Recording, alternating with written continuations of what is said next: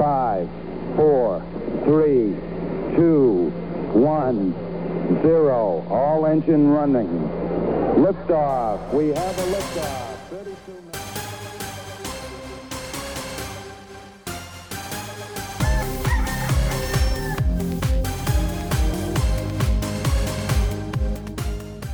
안녕하십니까 조광의 세센트 청취자 여러분 한국과 미국의 스타트업 tech 업계에 종사하시는 분들을 모시고 인터뷰를 해보는 조광의 세센트 한 놈만 팬다 코너입니다 저희가 오늘 2023년 두 번째 손님으로 아주 귀한 분을 모셨는데요 아, 얼마 전에서 얼마 전까지 미국 유타주의 산골짜기에서 사시다가 예, 버지니아주의 비엔나로 이주하신 예, 의료 정보학자 예, BMI Biomedical Informaticist 예, 이재훈 박사님을 모셨습니다. 이재훈 박사님은 유명한 이제 블로그 산골짜기 의료정보학 이야기 운영자시기도 한데요. 예, 이재원 박사님 환영합니다. 감사합니다.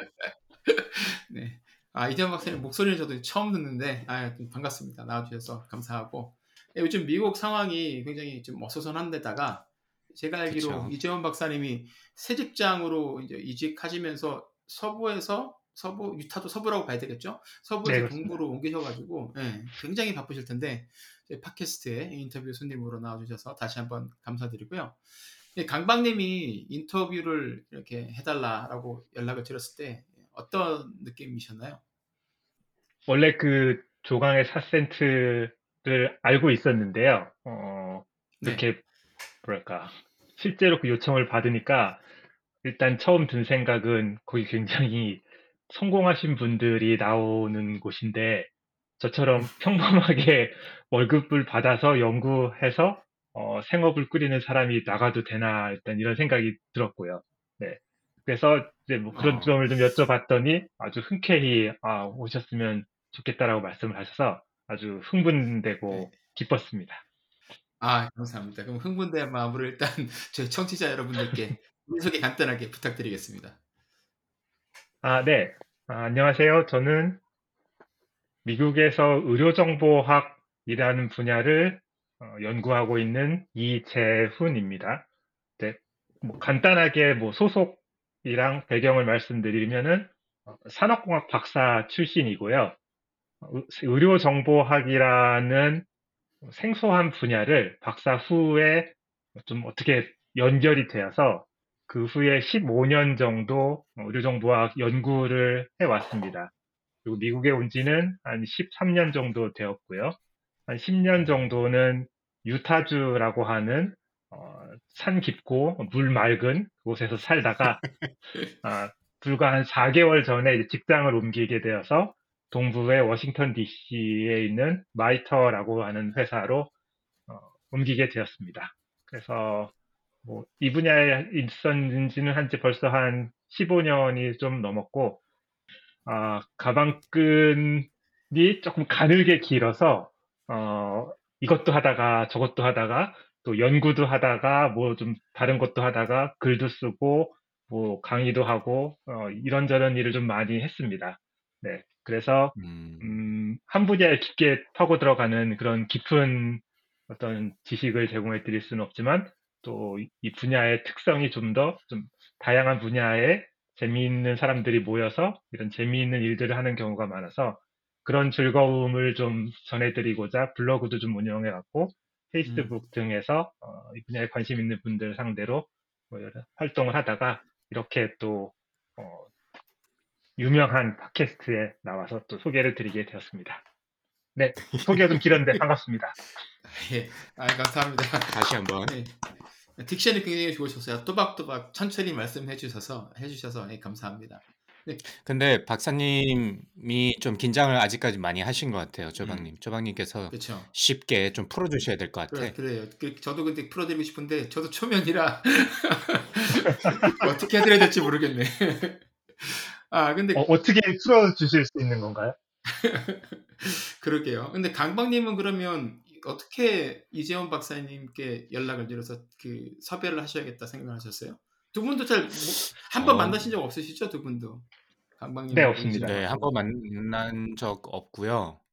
제가 어, 지난 주인가 지지난 주에 저희 뭐 특별하게 과제를 하는 부분이 약간 의료 바이오 쪽이라 가지고 그 자문단으로 제가 초청을 드리면서 전화 통화한 게 첫 번째 연락드린 거고.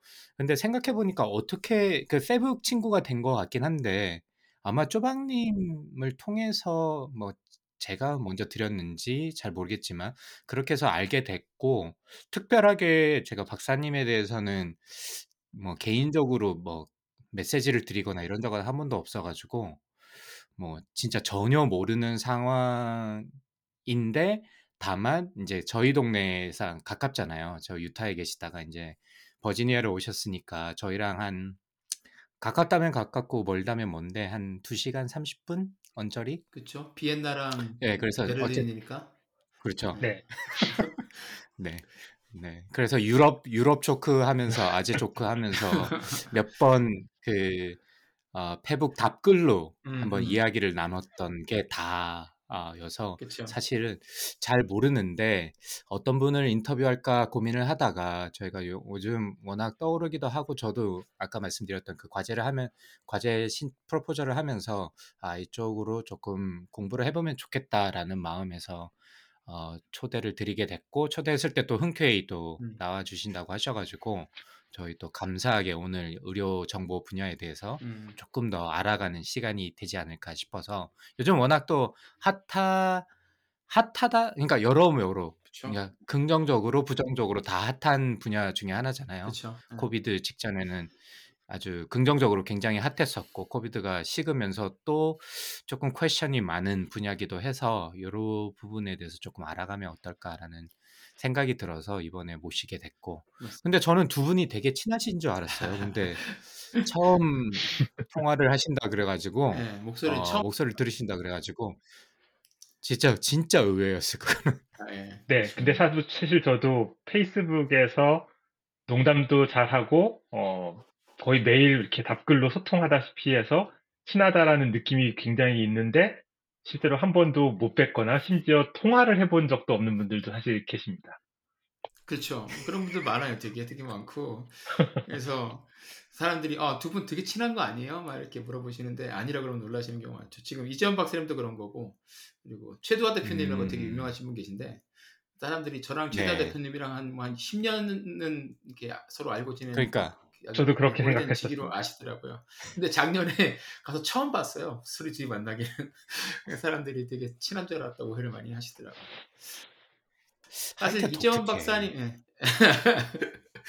네, 이게 진정한 페북이죠. 메- 진정한 메타버스 아니겠습니까? 음 근데 이제 그렇죠. 음, 네. 이재원 박사님께서 아까 잠깐 자기 소개하실 때 이제 새 직장으로 옮기신 게 4, 4개월 정도 되셨다고 하셨는데 음. 이제 그 그거 이제 이직을 준비하시는 과정에서 이제 아, 서부 여행을 하셨는데 그때 샌디에고에 잠깐 오셨었어요 가족분들하고. 아 네. 그러니까 작년 그게 5월 말 6월 초에 오셨던 걸로 기억하는데 저랑 이제 같이 음. 그래서 아침을 식사를 같이 하기로 했는데 그때가 마침 음. 제가 유럽 출장 갔다 돌아와서 저희 가족들 오- 이렇게 한 명씩 차례로 코비드 걸려가지고 집에 있었던 아 예. 거 그때 네, 어. 네, 그때 못 뵀어요. 그래서 그때 뵀으면 참 좋았을 음. 텐데. 아, 그때 다시 한번 죄송합니다, 박사님. 아이고 아닙니다. 참 아쉬웠습니다. 뭐 네. 네, 아까 맞다 말씀드린 거, 그 청취자분들 중에서 뭔 소린가 싶으실 것 같기도 한데 강박님이 사시는 곳이 이 도시 이름이 베를린이죠, 그죠? 예. 예. 베를린. 네, 네, 벌린. 네, 네. 메르, 베를린 예, 맞습니다. 베를린, 베를린, 예, 베를린, 메릴랜, 메릴랜드 주에 있는 베를린이라는 도시에 사시는 거고, 그리고 오늘 인터뷰하시는 예, 이재훈 박사님은 버지니아 주에 있는 비엔나라는 도시에 사세요. 음악의 도시 비엔나. 베를린과 비엔, 그렇죠. 음악의 도시 비엔나, 예, 빈과 베를린 예, 두 곳에서 지금 이제 저희 3원 방송을 지금 하고 있습니다. 네. 예, 유럽 아니고요. 그죠? 그죠, 그죠. 좋습니다. 어쨌든. 예, 근데 의료 정보학 학자라고 만- 말씀하셨고, 뭐 블로그의 제목도 의료 정보학 산골짜기 의료 정보학 이야기 이렇게 이름 지으셨는데 산골짜기 하면 아까 말씀하신 대로 이제 유타에서 계속 이제 일을 하셨으니까 그렇다 치는데 이 의료 정보학이 무엇인지 간단하게 설명해 주실 수 있으실까요? 뭐 뒤에서 또 좀 더 자세히 설명을 하시겠지만. 네, 아, 간단하게 하겠습니다. 이게 길어지면 아, 다들 듣는 분들이 힘들어하시고 제가 인터뷰 질문을 좀 봤을 때 아, 왜 이게 제일 먼저일까? 이거 어려운데 제일 라는 생각이 들었습니다. 아, 자, 네, 정말 30초 안으로 짧게 설명할게요. 네, 의료정보학은 의학의 한 분야입니다. 그래서 뭐 다른 뭐 이를테면 심혈관, 뭐 수술 아니면 암 이런 것과 마찬가지로 의과대학의 한 과정으로 개설이 되어 있고요. 한마디로 음, 사람이 아팠을 때 진단하고 치료하는 모든 과정에서 발생하는 정보를 다루는 학문입니다. 그래서 음, 이 정보가 굉장히 복잡하고 전문적이기 때문에 전문적인 어떤 학문적인 접근이 필요하고요. 그리고 음. IT의 기술의 도움을 받아야 하고, 그러므로 인해서 이 복잡한 의료 정보를 잘 가공하고 처리해서 사람을 잘 치료하고, 그게 첫 번째고요. 두 번째는 사람을 앞으로 잘 치료할 수 있는 과학기술 여- 분야의 연구를 하는 것이 의료정보학의 목적입니다. 아, 네, 좋습니다. 아, 역시 찐 전문가를 모시니까 30초 안에 정리가 되네요. 이게 아니면 막 중원보원 한 30분 얘기하시는 분들이 계신데 오늘 제대로 모신 것 같습니다.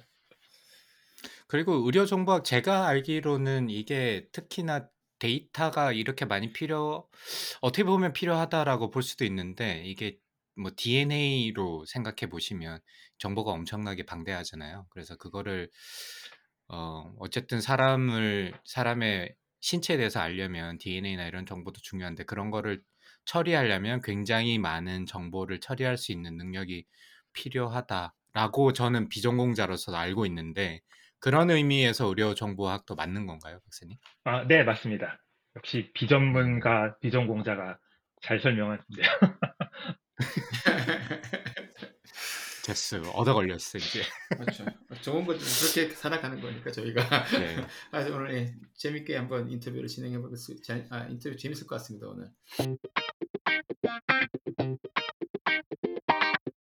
예, 저희가 인터뷰를 하실 때 아마 아시겠지만 인터뷰 들었, 들어보셨으니까 아시겠지만 저희가 이제 네. 게스트 분을 모시고 오면 일단 아주 오래전 예, 중학생 때 고등학교 학생일 때 시절에 대해서 여쭤보거든요. 오늘 이재현 박사님께도 예, 간단 똑같이 한번 여쭤보려고 합니다.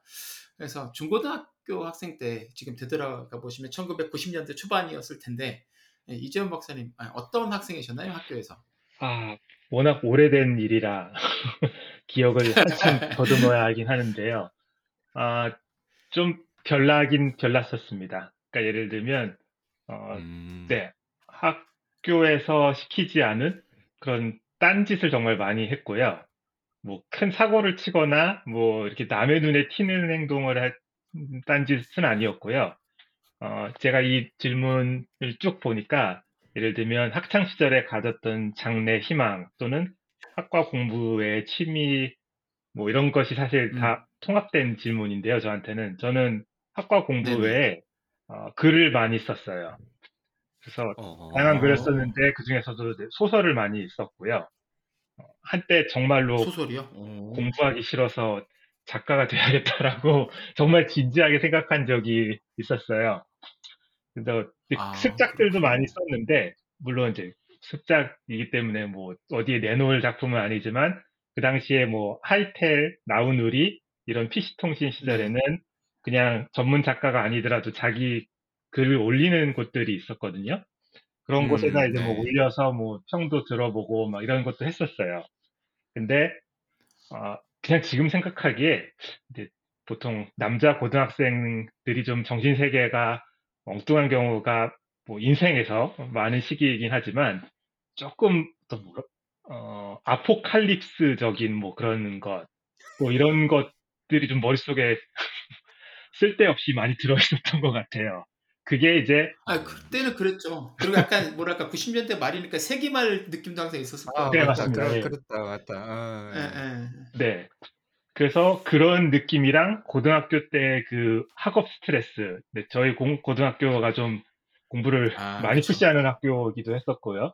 그 다음에, 그 다음에 제가 좀 어렸을 때부터 코딩하고 컴퓨터 이런 거 기술을 좋아하던 성격이다 보니까 그것들이 다 합쳐서 그때 나온 습작들을 보면 지금 이렇게 갖고 있기는 한데 하나같이 어떤 지구의 종말이 왔는데 거기서 뭐 인류가 어- 기술로 생존을 해요. 뭐 지구의 방사능을 막기 위한 돔을 만들어서 거기 안에서 산다든가 아니면 뭐 어떤 행성에 오. 이주해서 산다든가 근데 거기서 살아가는 어떤 인간 군상들의 모습을 보면 좀 암울해요. 그래서 기억나는 작품 음. 중에 하나가 경쟁률 10대 1이라는 작품이 있었는데요. 제목이 경쟁률 10대 1입니다.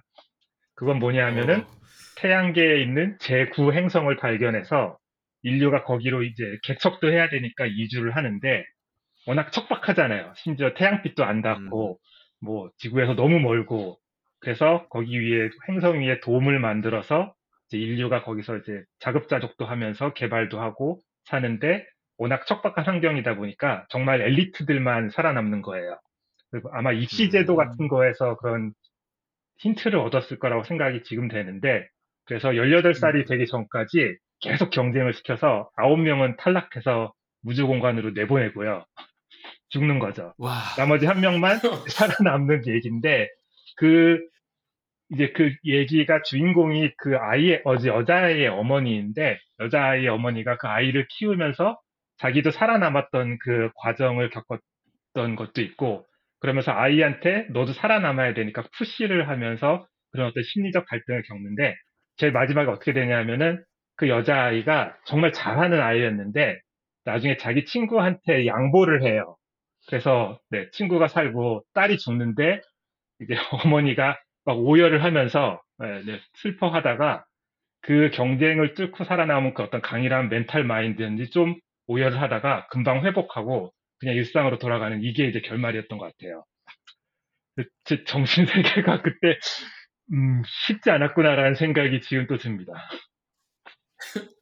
아 근데 들어보니까 굉장히 재밌고 방금 전에 말씀하실 때 아 마지막은 말씀해주지 마세요 이렇게 제가 말씀드리려고 아, 제가. 스포일을 원고를 저한테 네 전부 원고를 주시면 제가 읽어보고 싶어가지고 재밌는데 듣다 보니까 뭐랄까 오징어 게임과 그 앤디 유어의 소설들을 네. 이렇게 적당히 적당히 잘 저희는 재밌는 짬뽕한. 예, 재밌는 것 같은데 어 그렇구나. 네. 그래서 저는 어, 이과를 갔는데 글 쓰는 거, 글 읽는 거 참 좋아해서 네, 왜 이과를 갔는지는 잘 모르겠습니다만 공학 박사를 하고 이래도 뭐 블로그를 쓴다든지 글을 쓴다는 게 지금도 참 즐겁습니다. 음, 아 그렇군요. 그러니까 아까 이제 소개 처음 소개할 때 말씀드렸던 그 블로그 있잖아요. 산골짜기로 정보하기 이야기도 보시면 되게 재밌어요. 이분- 그리고 사실 페이스북에서도 제가 이재훈 박사님 글을 되게 좋아하고 그러는 게 이게 어려운 내용들이 되게 많고 EHR 같은 거, 그러니까 뭐 이런 디지털 헬스케어의 이런 이슈 같은 것들이나 아니면 가끔씩 미국 정부에서 이렇게 발표를 FDA에서 발표를 하는 게 있으면 굉장히 어렵고 딱딱한 언어로 돼 있어서 전공자가 아니면 알기 어려운데 이 박사님이 되게 쉽게, 그러니까 뭐랄까 찰진 언어로 이렇게 표현을 해주시거든요. 그래서 아 이건 참 이분이 이게 글 쓰는 게 맛있게 예, 찰지게 잘 쓰신다라는 생각을 하셨는데 아 고등학교 때부터 예, 글을 쓰는 걸 굉장히 좋아하셨고 그때 소설 같은 것도 많이 쓰셨다라고 하니까 아 그게 이제 어떻게 그렇게 된지 알겠네요. 아 강관님은 뭐 안 쓰셨어요? 어, 고등학교 때? 저는 글은 안 쓴 것 같은데 저도 아까 똑같은 느낌이 들었는데 굉장히 과학적이다 의외로 고등학생인데 물론 음, 뭐 이과나 이런 기본적인 백그라운드 있으셨으니까 그랬을 수도 있는데 뭐 9 번 아, 아홉 번째 행성이니까 지금 뭐 태양에서 멀어지고 이러니까 돔도 사람이 살려면 돔도 설치해야 되고 그런 거 보니까 진짜 음. 앤디 위어처럼 굉장히 이 과학적인 approach잖아요. 그렇죠. 그래서 아, 이 너무 재밌겠는데 그리고 제목이 너무 마음에 들었습니다. 10대 1. 그렇죠. 아홉 네. 명은 죽는다. 네. 한 명만 살아남는다. 그걸 오징어 게임에 비하면은 훨씬 경쟁률이 쉽네요. 그 정도면. 그쵸. 그때가 좀 살기 더 편했던 것 같습니다. 아, 그치. 갈수록 점점 힘들어지긴 하니까. 어, 그러네요.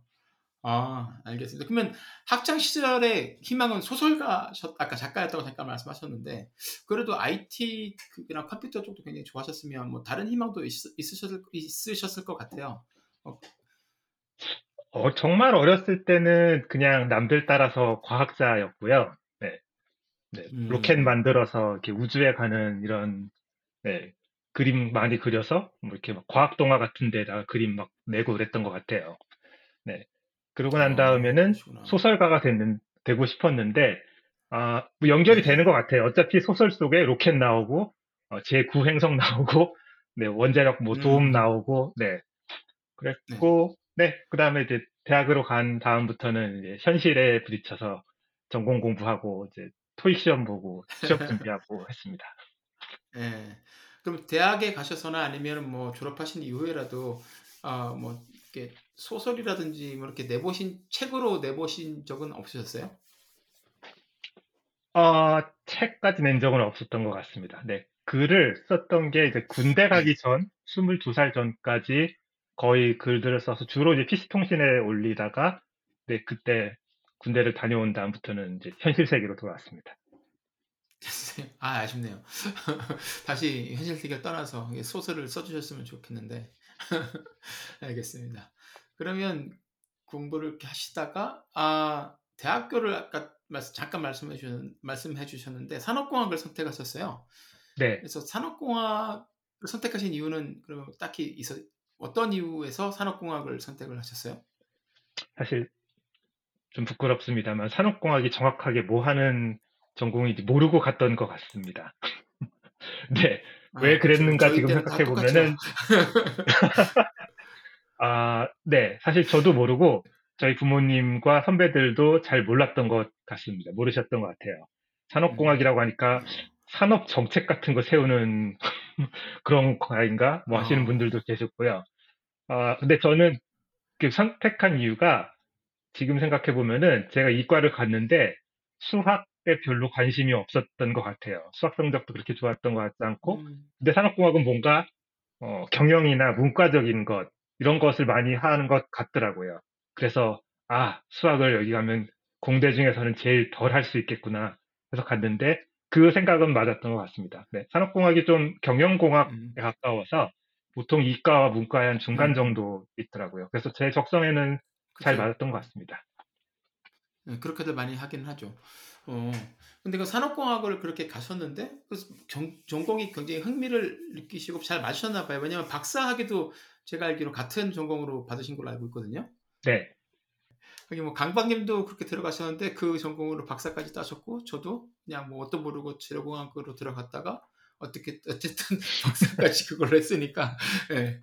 그러니까 미리 그렇게 고민하지 않아도 된다 뭐 이런 아니, 그때는 저희 그 부모님들이 사실 1번 뭐, 뭐 모르겠습니다. 저희 부모님을 일반하기는 어렵지만 1번 잘 모르시기도 하고, 그러니까 지금 어, 이지원 박사님께서 말씀해 주셨듯이 뭐 산업공학도 그렇고 경영도 그렇고 그냥 좋아서 그냥 그런 거지 잘 모르셨던 것 같기도 하고 그러다 보니까 저희가 자연스럽게 그렇게 되지 않았을까요? 뭐 그냥 들어왔으니까 그냥 해야지 하다 보니까 박사까지 받은 것 같은데.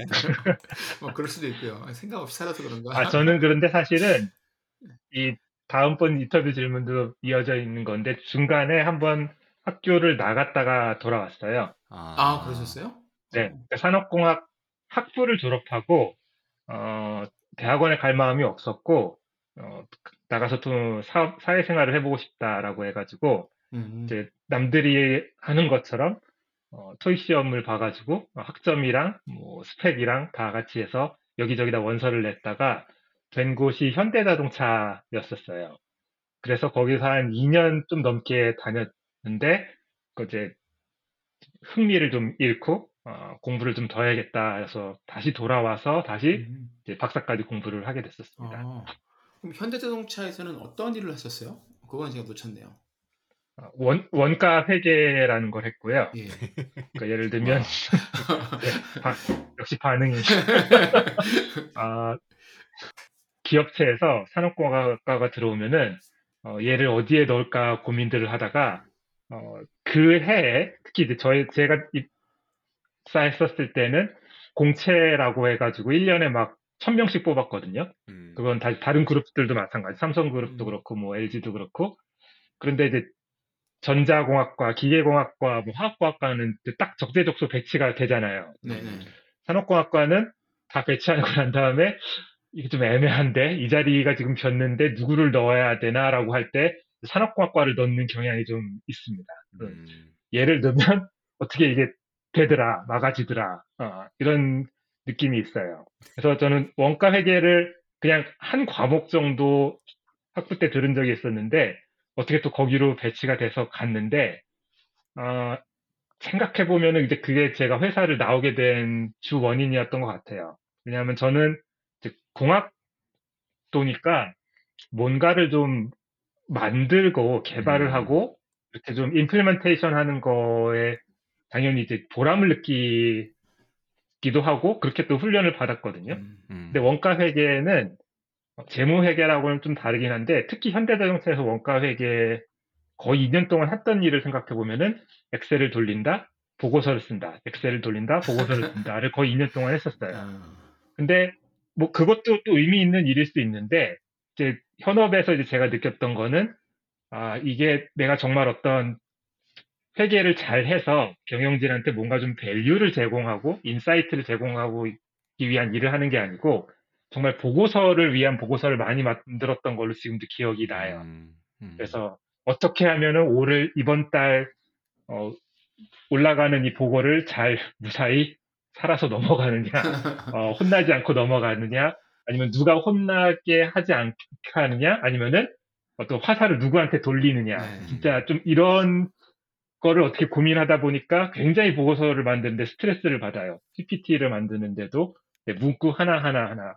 근데 그게 이제 사실 중요한 일이기도 한데요. 큰 조직에서 하는 데는 저는 거기에 흥미를 못 느꼈던 것 같아요. 음. 음. 그래서 좀 공학도로서 뭔가 제대로 하려면은 그래도 공부를 좀 더 해야 되는구나 싶어서 이제 2년 좀 넘어서 그만두고 대학원으로 다시 돌아왔었습니다. 아, 그 그러시구나. 박사님 그 말씀하시니까 조금 떠오르는 생각들이 저도 그래서 회계를 경영학도지만 회계를 엄청 싫어했거든요. 그리고 진짜 힘들었어요 회계를.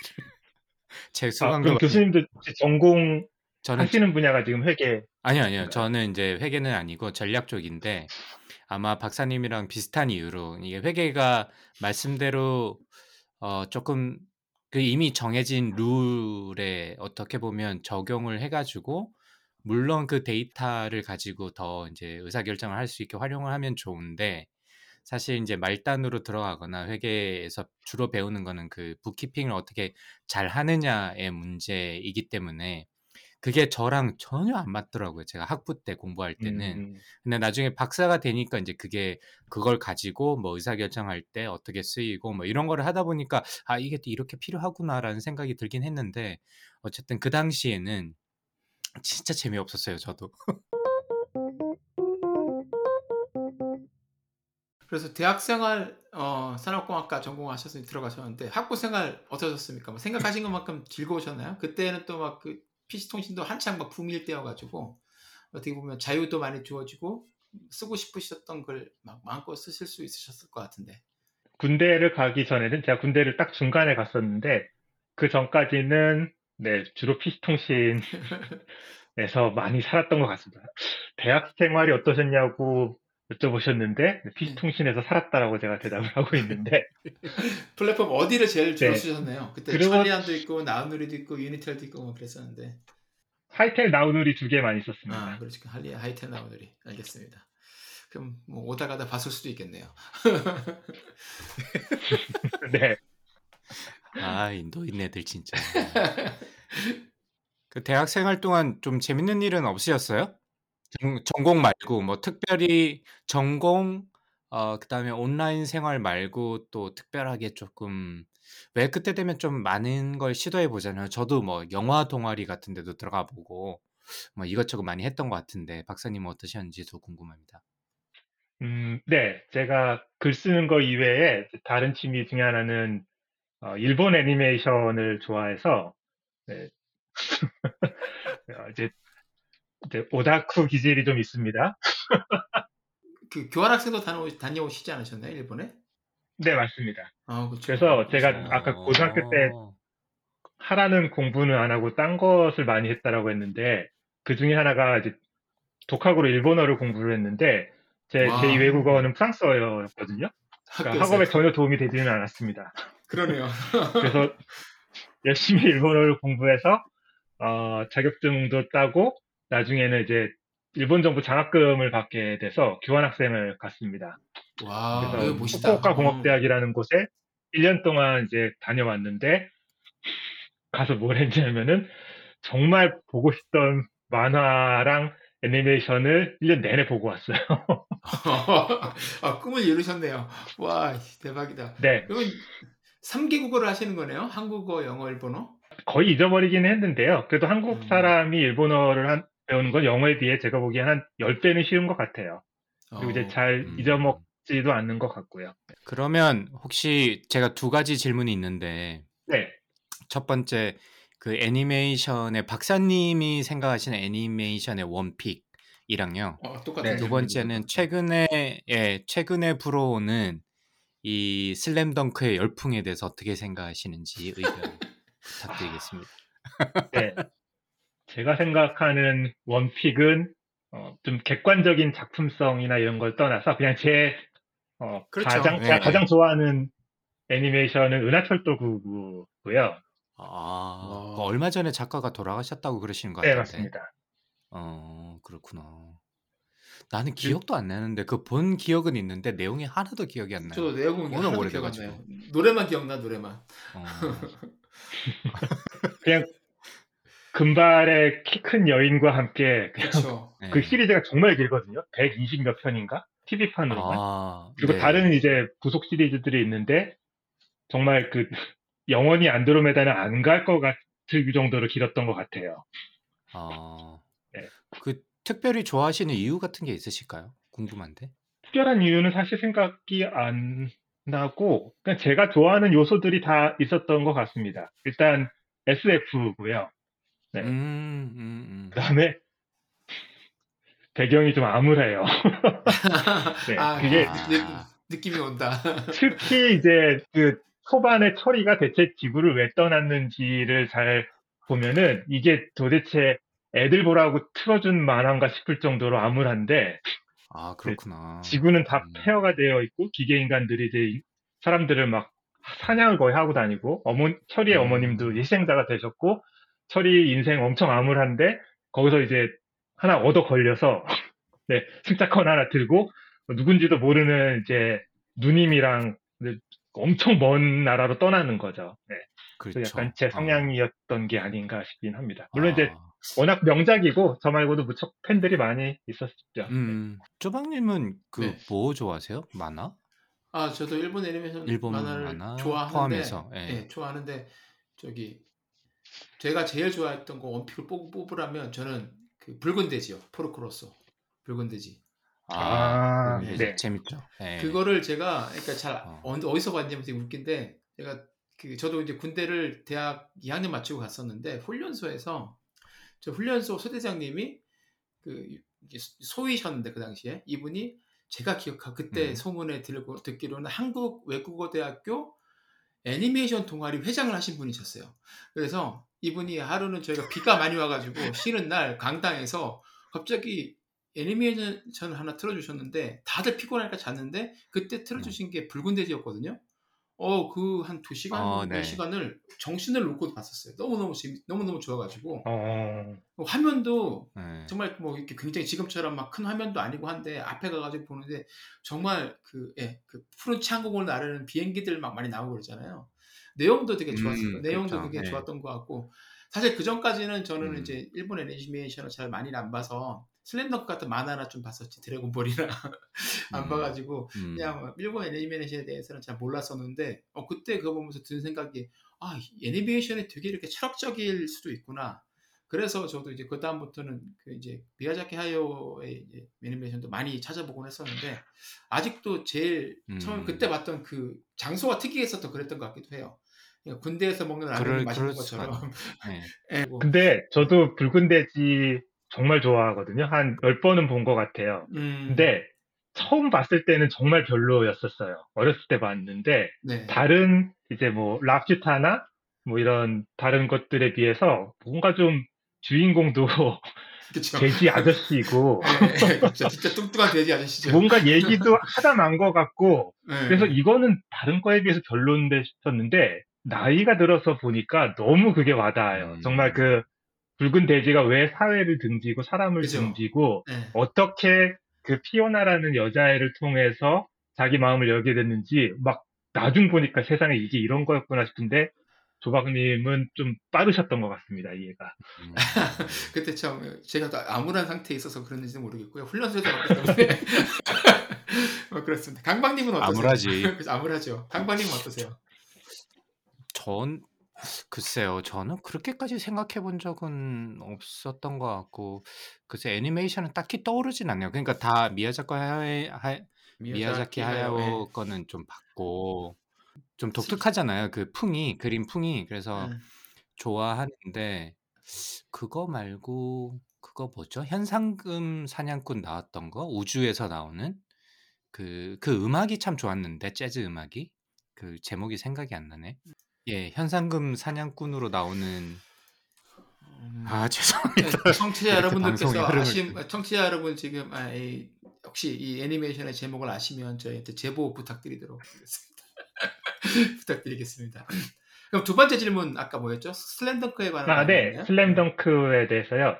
저는 아직 못 봤습니다. 어, 미국에서 있어서 그죠. 그 개봉을 못, 이쪽에서는 알, 근데 개인적으로는 이제 저는 일본 애니메이션을 많이 좋아했는데 한 2000년 이후로는 새로 나온 것들을 별로 안 본 것 같아요. 아마 제가 흥미가 떨어져서일 수도 있겠지만은 좀 뭐랄까 제가 생각하는 일, 일본 애니메이션의 전성기는 정말 80년대, 90년대였던 음, 것 같습니다. 진짜 그죠. 한 네. 해에만 해도 정말 걸작들이 막 쏟아져 나오는. 그래서 슬램덩크가 이제 다시 인기를 끌었다라는 걸 얘기를 듣고 쫙든 생각은 아 뭐 다시 또 이렇게 리메이크를 하면은 그걸 보는 재미도 정말 추억이고 좋은데 아 음, 뭔가 좀 새로운 그런 걸작 또 다른 슬램덩크 같은 걸작이 나와야 하는데 요즘 그런 어떤 활력을 좀 잃어버린 것 같아서 좀 아쉽다라는 생각이 듭니다. 그죠, 그죠. 언젠가부터 딱 끊겼어요, 그게. 예. 제가 지금 구글링을 해보니까 카우보이 비밥인데 아, 네. 카우보이 이 비밥. 만화를 예 만화를 봤다기보다는 그 음악을 제가 그냥 들었던 것 같아요. 예, 그래서 네. 음악을 음악을 먼저 접하고 카우보이 비밥 안에 재즈 음악이 진짜 많이 나오거든요. 그래서 음악을 먼저 듣고 카우보이 비밥 자체는 많이 보진 않았던 것 같긴 한데 어쨌든 그게 기억에 남네요. 일본 애니메이션들은 아, 별로 중요하지 않은 걸로. 예, 스토리도 재밌기도 하지만 OST나 그런 음악들도 굉장히 좋아서 예, 그것만 많이, 많이 네. 듣기도 네. 하고 그리고 저도 예, 뭐 차분하게 뭐 글을 읽거나 생각할 때는 가끔씩 예, 지브리 스튜디오 음악 틀어놓기도 하고 그걸로 노동요로 많이 쓰기도 하는데 음, 아, 아, 갑자기 음. 이재훈 박사님하고 얘기하다 보니까 오늘 이거 끝나고 포르코 로소 한번 또 봐야 되겠다 그 생각이 드네요. 저도 한, 한 6, 7번은 봤던 것 같은데 10번 채워야 되겠습니다. 이게 사실 근데 아까 말씀하신 대로 아. 어릴 때 보면 이게 잘 안 하는 게 제 아들 딸한테 보이니까 별로 재미 없어 하더라고요. 뭐랄까 되게 심심한 맛이라고 해야 되나? 음. 뭐 그런 느낌이니까 아무래도 네네. 맞아요. 근데 나이 들어서 보면 확실히 그, 예, 그 뚱뚱한 돼지 아저씨한테 저희가 이렇게 뭐라 그럴까 이게 감정이입을 하게 되니까 예, 그래서 더 느껴지는 것 같기도 해요. 예, 알겠습니다. 저희가 아, 몸이 점점 더 거기랑 비슷해져서 그런 거 아, 아닐까요? 그래서 저희는 심리적으로 이- 동조하게 예. 되는군요. 네, 이재훈 박사님 보시면 되게 날 슬림하신 것 같은데 예, 아닌가요? 예, 우리랑 좀 다르고. 요새 많이 좀 뺐는데요. 골프를 많이 네. 치면서 그 미국에 처음 왔을 때는 이 도넛이랑 피자랑 햄버거 먹다가 네. 80kg가 넘어간 적이 있었어요. 아, 그렇죠. 미국이 이렇게 음식을 네. 이렇게 정신 안 차리고 먹다 보면 정말 칼로리 엄청 먹게 되더라고요, 미국 음식이. 그래서- 네. 그리고 매일 지하철 타고 버스 타고 음, 끼어서 다니다가 그 맨날 차로 운전해서 특히 일타는 차로 운전하기가 정말 편하거든요. 그냥 그렇죠. 하루 종일 정말 몇步안 걸어도 되는 생활을 하다 보니까 어느 날 체중계를 사서 쟀더니 어우 잘못된 줄 알았습니다. 알겠습니다. 미국 얘기 좀 이따 다시 하도록 조심해야. 됩니다. 예, 예, 조심해야죠. 예. 제가 저기 써놨는데 혹시 뭐 지금 만약에 부질없는 네. 질문이긴 하지만 대학교 1학년도 들어간다면 그때는 못 해봤는데 이거는 꼭 해보고 싶다. 그때 혹시 있으신가요? 아, 저는 어디까지나 가정이긴 한데 저희가 사업을 한번 대학교 때 해보고 싶을 것 같아요. 왜냐하면 음, 그때가 딱 그 인터넷 붐이 일었을 시절, 한 그렇지, 2000년대 맞네. 이- 초반이나 예. 아니면 그 PC 통신 시절까지 포함해서요. 정말 인터넷이든 컴퓨터든 정말 기술이 확 발전해서 뭔가 기회가 되게 많았던 그런 시절인 것 같고요. 물론 지금도 그렇긴 합니다만. 그리고 제가 성격이 이제 소심하고, 네, 그, 큰 이런 그릇이 못 돼서 사업을 할 그릇은 못 되는데, 사업을 일단 일생에 한 번이라도 해보고 싶다라 그러면, 정말 마- 하- 해본다 그러면 정말 많을 걸 배울 것 같은데, 그때 1학년, 대학교 1학년 정도로 돌아가서 에너지 넘치고 아직 뭘 모르지만 어, 의욕이 넘칠 때 해보고 실패하더라도 많은 걸 배울 수 있었을 것 같아요.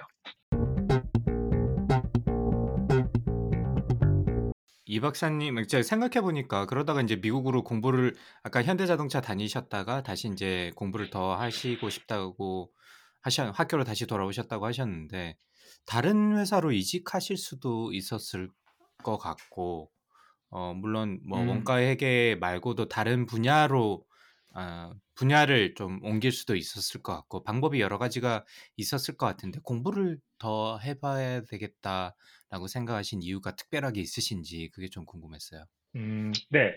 만약에 자동차 쪽 또는 뭐 좀 넓은 범위로 이런 기계 제조업 쪽에 계속 있고 싶었으면은 이직을 했을 것 같은데요. 어, 좀 어이없는 생각이긴 한데, 어, 첨단 어떤 그런 폼나는 공부를 해보고 싶었어요. 그러면은 예를 들면 아. 바이오든가, 네, 음. 아니면은 아, 네, 메디컬도 그랬고요. 사실 그래서 결국 일- 의료정보학을 하게 된 거긴 한데, 음. 네. 음. 아니면은 그 이후에 이제 금융공학이라는 분야가 떴었는데 그때는 아, 그게 맞아요. 없었고요. 그렇죠. 그러니까 정말 치기 어린 생각인데 나는 좀 폼나는 공부를 해야 되는데 그러면 지금 2년 쌓아놓은 경력으로는 이거는 완전히 다시 시작해야 하거나 나이가 있어서 신입은 들어가지도 못하는데 그러면 공부를 해가지고 나와야겠구나 싶어서 대학원으로 돌아갔습니다. 아, 이재훈 박사님께서는 이제 자동차는 후진 곳이다. 아, 그때는 테슬라가 없었던 시절이었어요. 이렇게 생각이 제가 아. 짧습니다. 아, 이거 잘 차고 잘 막았다 이렇게 표현, 표현하면 될 것 같습니다. 질문 훅 들어왔는데 네, 방어 잘해주셨고요. 그럼 다시 모교로 돌아가셔서 이제 산업공학과에서 박사를 하셨는데 그때 박사 논문 제목이 되게 무시무시하고 흥미로워요. 한국어로 어떻게 번역을 해야 되는 겁니까? 아, 이게? 네. 이게, 예. On the variations of execution time in business process인데 예. 아, 업무 프로세스의 변동에 관한 연구입니다. 아, 업무 프로세스의 관한 아. 연구. 아. 제목은 굉장히 포괄적이고 앰비셔스하고요. 예. 실제 내용은 네 정말 그 중에 아주 일부만 다뤄서 제목을 좀 인쇄하기 전에 바뀔 뻔했는데 예. 교수님께서 그냥 내보내라고 하셔서 허락해 주셔서 어. 나갔고요. 아주 쉽게 설명하자면 네 어, 한마디로 어, 업무 프로세스에서 업무 프로세스의 소요 시간에서 발생하는 중미 분석에 관한 연구입니다. 중미 분석은 한국말이고요. 영어로는 heavy tail distribution이라고 하고요. 아, 아, 또한 영어도 더 어려운데 15초 강관님- 버전으로 설명을 드릴게요. 예, 15초 좋습니다. 예. 이거는 어떤 문제를 풀기 위한 거냐 하면은 사람이 하는 업무, 예를 들면 콜센터에서 전화를 받거나 논문을 리뷰를 하거나 아니면은 소프트웨어의 프로그래밍을 하는 이런 사람이 하는 업무는 그 소요 시간이 normal distribution을 그리지 않고 굉장히 꼬리가 긴 분포를 그리게 됩니다. 그래서 음. 경영을 해보시는 조박님은 알겠지만은 똑같은 일을 시켜도 어떤 사람은 normal distribution 제대로 된 그 분포 안에 들어오고 어떤 사람은 그 아- 사람한테 시킨 일이 함흥차사가 돼서 돌아오지를 않거든요. 그래서 사람이 하는 일은 기계가 하는 일에 대해서 왜 이렇게 긴 꼬리를 그리는 한마디로 말해서 변동이 큰가라는 것을 통계적으로 어, 일단 데이터 분석을 하고 그다음에 중미 분포를 통해서 설명을 하고 마지막으로 시뮬레이션까지 한 논문입니다. 와, 음. 굉장히 재밌는 내용이겠네요. 어, 그렇구나. 그런데 이때 이 논문 하실 때는 아까 말씀하신 그 뭐 의료 정보학이라든지 바이오 쪽 이런 것에는 일단 터치를 하시지 하시지는 않으시고 지금 말씀하신 내용을 가지고서 박사학위 시간 동안 시- 기간 내내 공부를 하신 거죠? 아, 네. 근데 사실 그 안에 데이터 분석하는 중에 여러 분야를 데이터를 모아서 비교 아. 분석을 했거든요. 네네네. 말씀드린 것처럼 콜센터도 있었고, 네, 그 중에는 이제 헬스케어 쪽도 있었습니다. 아, 그쪽도 있으시고, 아, 그러셨구나. 그러면 박사학위를 이제 그 방금 말씀해 주신 예, 그런 내용으로 받으신 다음에 그 다음에 그럼 유타로 미국으로 바로 postdoc을 나오신 건가요? 아니면 딴 데서 일을 하시다가 네, 맞습니다. 아, 바로 나오셨나요? 그러면 제가 링크드인하고 뭐 다른 쪽에서 이제 박사님 이력을 찾다 보, 찾아보다 찾다 보니까 산업공학 이제 박사학위를 한국에서 받으시고 미국 유타로 오셨는데 그냥 대학이 아니라 제가 알기로는 그러니까 병원, 의대, 병원에서 포닥을 하신 걸로 알고 있거든요. 맞나요? 아, 소속은 유타 대학교 의과대학이었고요. 예, 유타 대학이다. 근데 그 펀드를 준 곳이 병원이어서 예. 사실은 결국 두 군데에서 다 한 것이 되었습니다.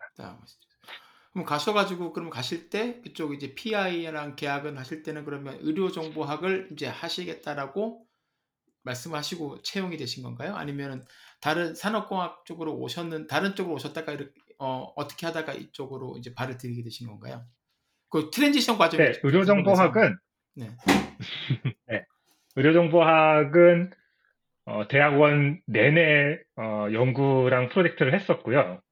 어, 아, 일단 시작은 어떻게 됐냐면 제가 아까 회사를 그만두고 대학원을 들어갈 때 그 이유 중에 하나가 시기 어린 마음에 나도 폼나는 분야를 해보고 싶어 라고 했었어요. 그래서 네. 일단 대학원을 처음 가자마자 한 일은 일단 어떤 산업공학 중에 한 분야를 선택을 했어요. 네. 그때 선택한 게 workflow management라는 겁니다. 또는 process management, business process management라는 분야였거든요. 예. 그러니까 이게 사실 이 박사학위 논문에 들어가는 그 business process인데 그러면 business process management를 분야는 정했고 이제 이, 이 기술이라고 해야 되나? 이 학문을 파고 들어가는데 저도 논문을 쓰려면은 어떤 분야 이걸 적용을 해봐야 되잖아요. 그래서 데이터도 얻고 실험도 해보고 네, implementation을 해야지 논문이 나오는데 그래서 세부 분야를 찾다가 헬스케어가 하필이면은 우여, 우연히 걸렸어요. 그걸 그러려고 한 건 아닌데 마침 그때 어, EHR 사업단이라고 하는 국가적인 큰 이런 의료정보학 프로젝트가 있었습니다. 그래서 뭐 정말 한국의 큰 의과 대학 그 다음에 큰 대학병원들은 다 이렇게 참여를 한 한 5년짜리 프로젝트였는데 거기서 어, business process engine software를 개발하는 이런 팀과 사람을 찾았어요. open source로. 어, 근데 그게 제가 하고 있었던 일이거든요. 그래서 네, 저만 있었던 게 아니라 그때 open source를 개발하신 데 다른 분들 계셨고 저는 그때 가서 막 배우는 참이었었는데 그 커뮤니티에서 그리고 이제 다른 연구원들과 함께 그 프로젝트에 참여를 하면서 처음으로 의료정보학이란 이렇게 하는 거구나. 그리고 이제 의료정보학의 사업을 프로젝트를 하는 그 와중에 의료정보 프로세스 또는 임상 프로세스에는 어, 우리 산업공학적인 이런 비즈니스 프로세스 매니지먼트를 어떻게 적용할 것인가 라는 것을 한 이제 4, 5년 정도 연구를 했었고 그렇게 해서 이제 논문을 내고 하다 보니까 어느 순간에 나는 산업공학자가 아니라 나가는 논문을 보면은 의료정보학 논문이 더 많이 나가는 거예요. 어, 그래서 졸업할 때쯤 될 때, 어, 유타 대학교 의과대학 교수이자 그 인터마운틴 헬스케어의 최고 의료 정보 책임자 CMIO라고 합니다. 스탠 허프라고 하는 분이 굉장한 석학이신데 네. 그분이 이제 한국에 이제 발표를 하셔 오셨는데 제가 이제 사업단에서 프로젝트를 하면서 그분을 좀 모시고 같이 이제 그 여행도 같이 가고 그다음에 발표도 같이 하고 그다음에 다니시는 것도 도와드리고 했었어요. 그러면서 이제 슬쩍 영업을 한 거죠. 아, 제가 졸업을 하는데 예. 제가 프린트도 예쁘게 해가지고 파일에 끼운 다음에 뒤에다 CD도 이렇게 붙였어요. 그래가지고 제가 논문이랑 다 이렇게 읽어보시라고 기차 안에서 드리니까 한 5분 안에 주무시더라고요. 아마 시차 때문이셨을 거라고 생각을 하는데 아, 그랬었겠죠. 그러고 난 다음에 네, 디펜스를 하고 연락이 와서 마침 유타에 어, 포닥 자리가 있는데 어, 생각이 있으면은 와봐라라고 전화 통화를 하고 비자를 알아봐 주시고 하셔서 저는 이제 졸업하고 난 다음에 유타로 가게 됐습니다. 아, 아, 또 그런 기회로 또 연결이 돼갖고 유타를 또 오시게 되셨군요. 다른 데는 혹시 시도를 안 해보셨어요? 포닥 나오실 때요? 아, 세 군데 정도 알아봤었는데 네. 어쨌든 셋 다 의료정보학 분야이기는 했어요. 네. 음, 그래서 사실 저는 졸업할 때쯤이면 거의 이제 산업공학자라기보다는 의- 의료정보학자가 되긴 했었는데 네. 한 군데는 이제 보스턴에 있는 파트너스 헬스케어라는 곳이었고요. 네. 근데 거기는 잘 안 됐던 것 같고 두 번째는 스탠포드에 있는 지금은 아마 있는지 모르겠는데 예전에 의료 온톨로지를 연구하는 연구실이 음. 있었어요. 그래서 거기서 이제 오라는 얘기는 들었었는데 그쪽은 연구를 한 거라기보다는 좀 그냥 박사 출신의 개발자를 좀 원하는 분위기였었어요. 음, 음. 근데 유타는 어, 저는 유타를 정말 그 전까지 전혀 몰랐었는데 이제 저의 그 사업단의 단장님께서 원래 유타 대학 의과 대학에서 석사 학위를 오- 하고 오신 분이셨어요. 서울대학교 의과대학 교수님이셨는데 네. 그분이 저를 불러서 유타가 자네한테 맞을 것 같네 이렇게 말씀을 하셨던 게 기억이 나요. 근데 왜 그러셨는지는 이제 딱히 뭐 여쭤보진 않았는데 제 예. 생각에는 뭐 이런 benefit이라든가 아니면 제가 이제 미국에서 공부한 적이 없고 어, 의료정보학을 제대로 트레이닝을 받은 적이 없으니까 조금은 좀 어, 뭐랄까 incubating을 할 수 있는 이런 환경이다라고 생각을 하셨던 것 같고요. 음. 지금 와서 생각하면은 그 말씀이 맞는 말이었고 잘한 선택인 것 같습니다. 아, 그렇군요. 음. 그러면 유타라고 하면 사실 저도 뭐 잘 모르긴 하는데 한 가본 적도 딱 두 번밖에 없고 뭐 여행으로 가긴 했었지만 사실 유타주는 이제 몰몬교 신사들이 되게 많아서 경건한 분위기라고 많이 이렇게 주워 들었거든요. 실제로 사셨 오래 사셨는 십 약간 10년 정도 유타 사셨다고 그랬는데 실제로 분위기가 그런가요? 다른 곳에 비해서? 네, 맞습니다. 어. 네, 장점이자 단점인데요. 예. 지금은 사실 유타가 경제가 발전해서 10년 전과는 많이 다르긴 한데, 10년, 13년 전에 제가 처음 갔을 때만 해도, 예를 들면, 어, 다운타운에 네. 술집이, 어, 술집이라고 해봐 정말 가벼운 펍 정도가 컵 정도. 예. 20개도 안 됐던 것 같아요. 네. 아, 몇개 그- 있습니다, 정말. 그 솔트레이크 시티 그리고- 말씀하시는 건가요? 네, 네, 맞습니다. 솔트레이크 시티. 아, 네, 시티. 아, 예. 그리고 한 10시쯤 되면 다 닫았던 것 같아요. 아, 그렇구나. 네, 그래서 사람들이 너무 경건하다 보니, 어, 가족적이고, 네, 그리고, 어, 치안이 굉장히 좋습니다. 그런 건 참 좋았어요. 네, 음. 이렇게 막 아이들 가족들이 그냥 city에서도 되게 안전하게 다닐 수 있는 그런 게 좋았는데, 단점으로 하자면, 이렇게 바쁘게 살아온 한국 사람, 특히 한국 어, 남성을 거기다가 딱 떨궈 놓으면은, 예. 어, 이게 너무, 네, 그쵸. 너무 이게 좀 차이가 커서, 어, 극단적으로 두 가지 방향으로 갈리더라고요. 정말 가족적이 되는 훌륭한 분들이랑, 아, 난 여기선 절대 못 살 거야 라고 이제 몇 개월 안에 다른 곳으로 이제 가버리시는 그런 분들이 계셨는데, 예. 저는 이제 그때 막 도착했었을 때, 저희 이제 아이, 큰 아이가 막 태어났었고, 그리고, 네, 그런 분위기가 좋아서, 그래서 10년 넘게 거기서 살았던 것 같습니다. 아, 그러셨구나. 사실 예전에 유타 대학교 교수 전작가 교수를 하시는 분을 만나가지고 학교에서 얘기한 적이 있었는데 비슷한 말씀하시더라고요. 그분은 에, 젊었을 때는 되게 자기도 술 먹고 이런 거 좋아해서 처음에 힘 가서 처음에 가서 힘들었는데 가족 생기고 살다 보니까 아 여기가 좋다고 말씀하시고 그분 말씀으로는 뭐 술뿐만 아니라 담배나 커피처럼 이렇게 뭔가 중독이 될 수 있는 것들은 다들 금기하 금기시하는 분위기가 있다라고 하더라고요. 실제로 그래요? 아, 네, 사실 그거는 몰몬교 신자분들이 지켜야 되시는 거라서 저희한테 뭐 강요하거나 그런 점은 전혀 없어요. 아, 근데? 전반적으로 다 그렇다 보니까 예, 예. 그렇고 특히 사실 유타주는 어, 경제가 그렇게 사실 제가 맨날 시골 시골 해가지고 뭔가 좀 잘못된 선입견을 유타주에 끼친 것이 아닌가 가끔 이제 guilty가 드는데 경제권으로 보면 그렇게 작은 곳은 아니에요. 이제 솔트레이크. 시티 metropolitan area가 인구가 한 200만 명 정도 되거든요. 그리고 거기가 고속도로가 동서남북이 이렇게 cross하는 곳이어가지고 그 물류 이런 것들이 이제 통과하는 지점이라서 사실 작은 도시가 아닌데 한국인 인구가 굉장히 적습니다. 도시 사이즈에 아, 비해서도요. 그 그건 그렇겠죠. 네. 네, 그래서 너무 한국 사람들이 없다 보니 이제 한국적 문화에 익숙한 분들은 적응하기가 조금 이제 좀 다른 힘들죠. 환경이어서 어려움을 겪을 수 있다. 네, 예, 그런 것 같습니다. 그런 한국의 그런 뭐랄까 유흥 문화라든지 이렇게 그런 회식이라든가 이런 거 좋아하시는 분들은 사실 샌디에고 오셔가지고서도 답답해서 못 견디고 나, 나가시거든요. 그래서 막 아, 예, 샌디에고에서도요? 이박 삼- 예, 못 견디시고 LA로 가세요. 나는 한인타운 가서 술 마시고 놀다 와야겠다고 도저히 못 있겠다고 여기서 그러니까 뭐 유타 솔트레이크 시티 같은 경우는 더 답답하시겠죠. 심, 심심하고 지루, 지루하시고.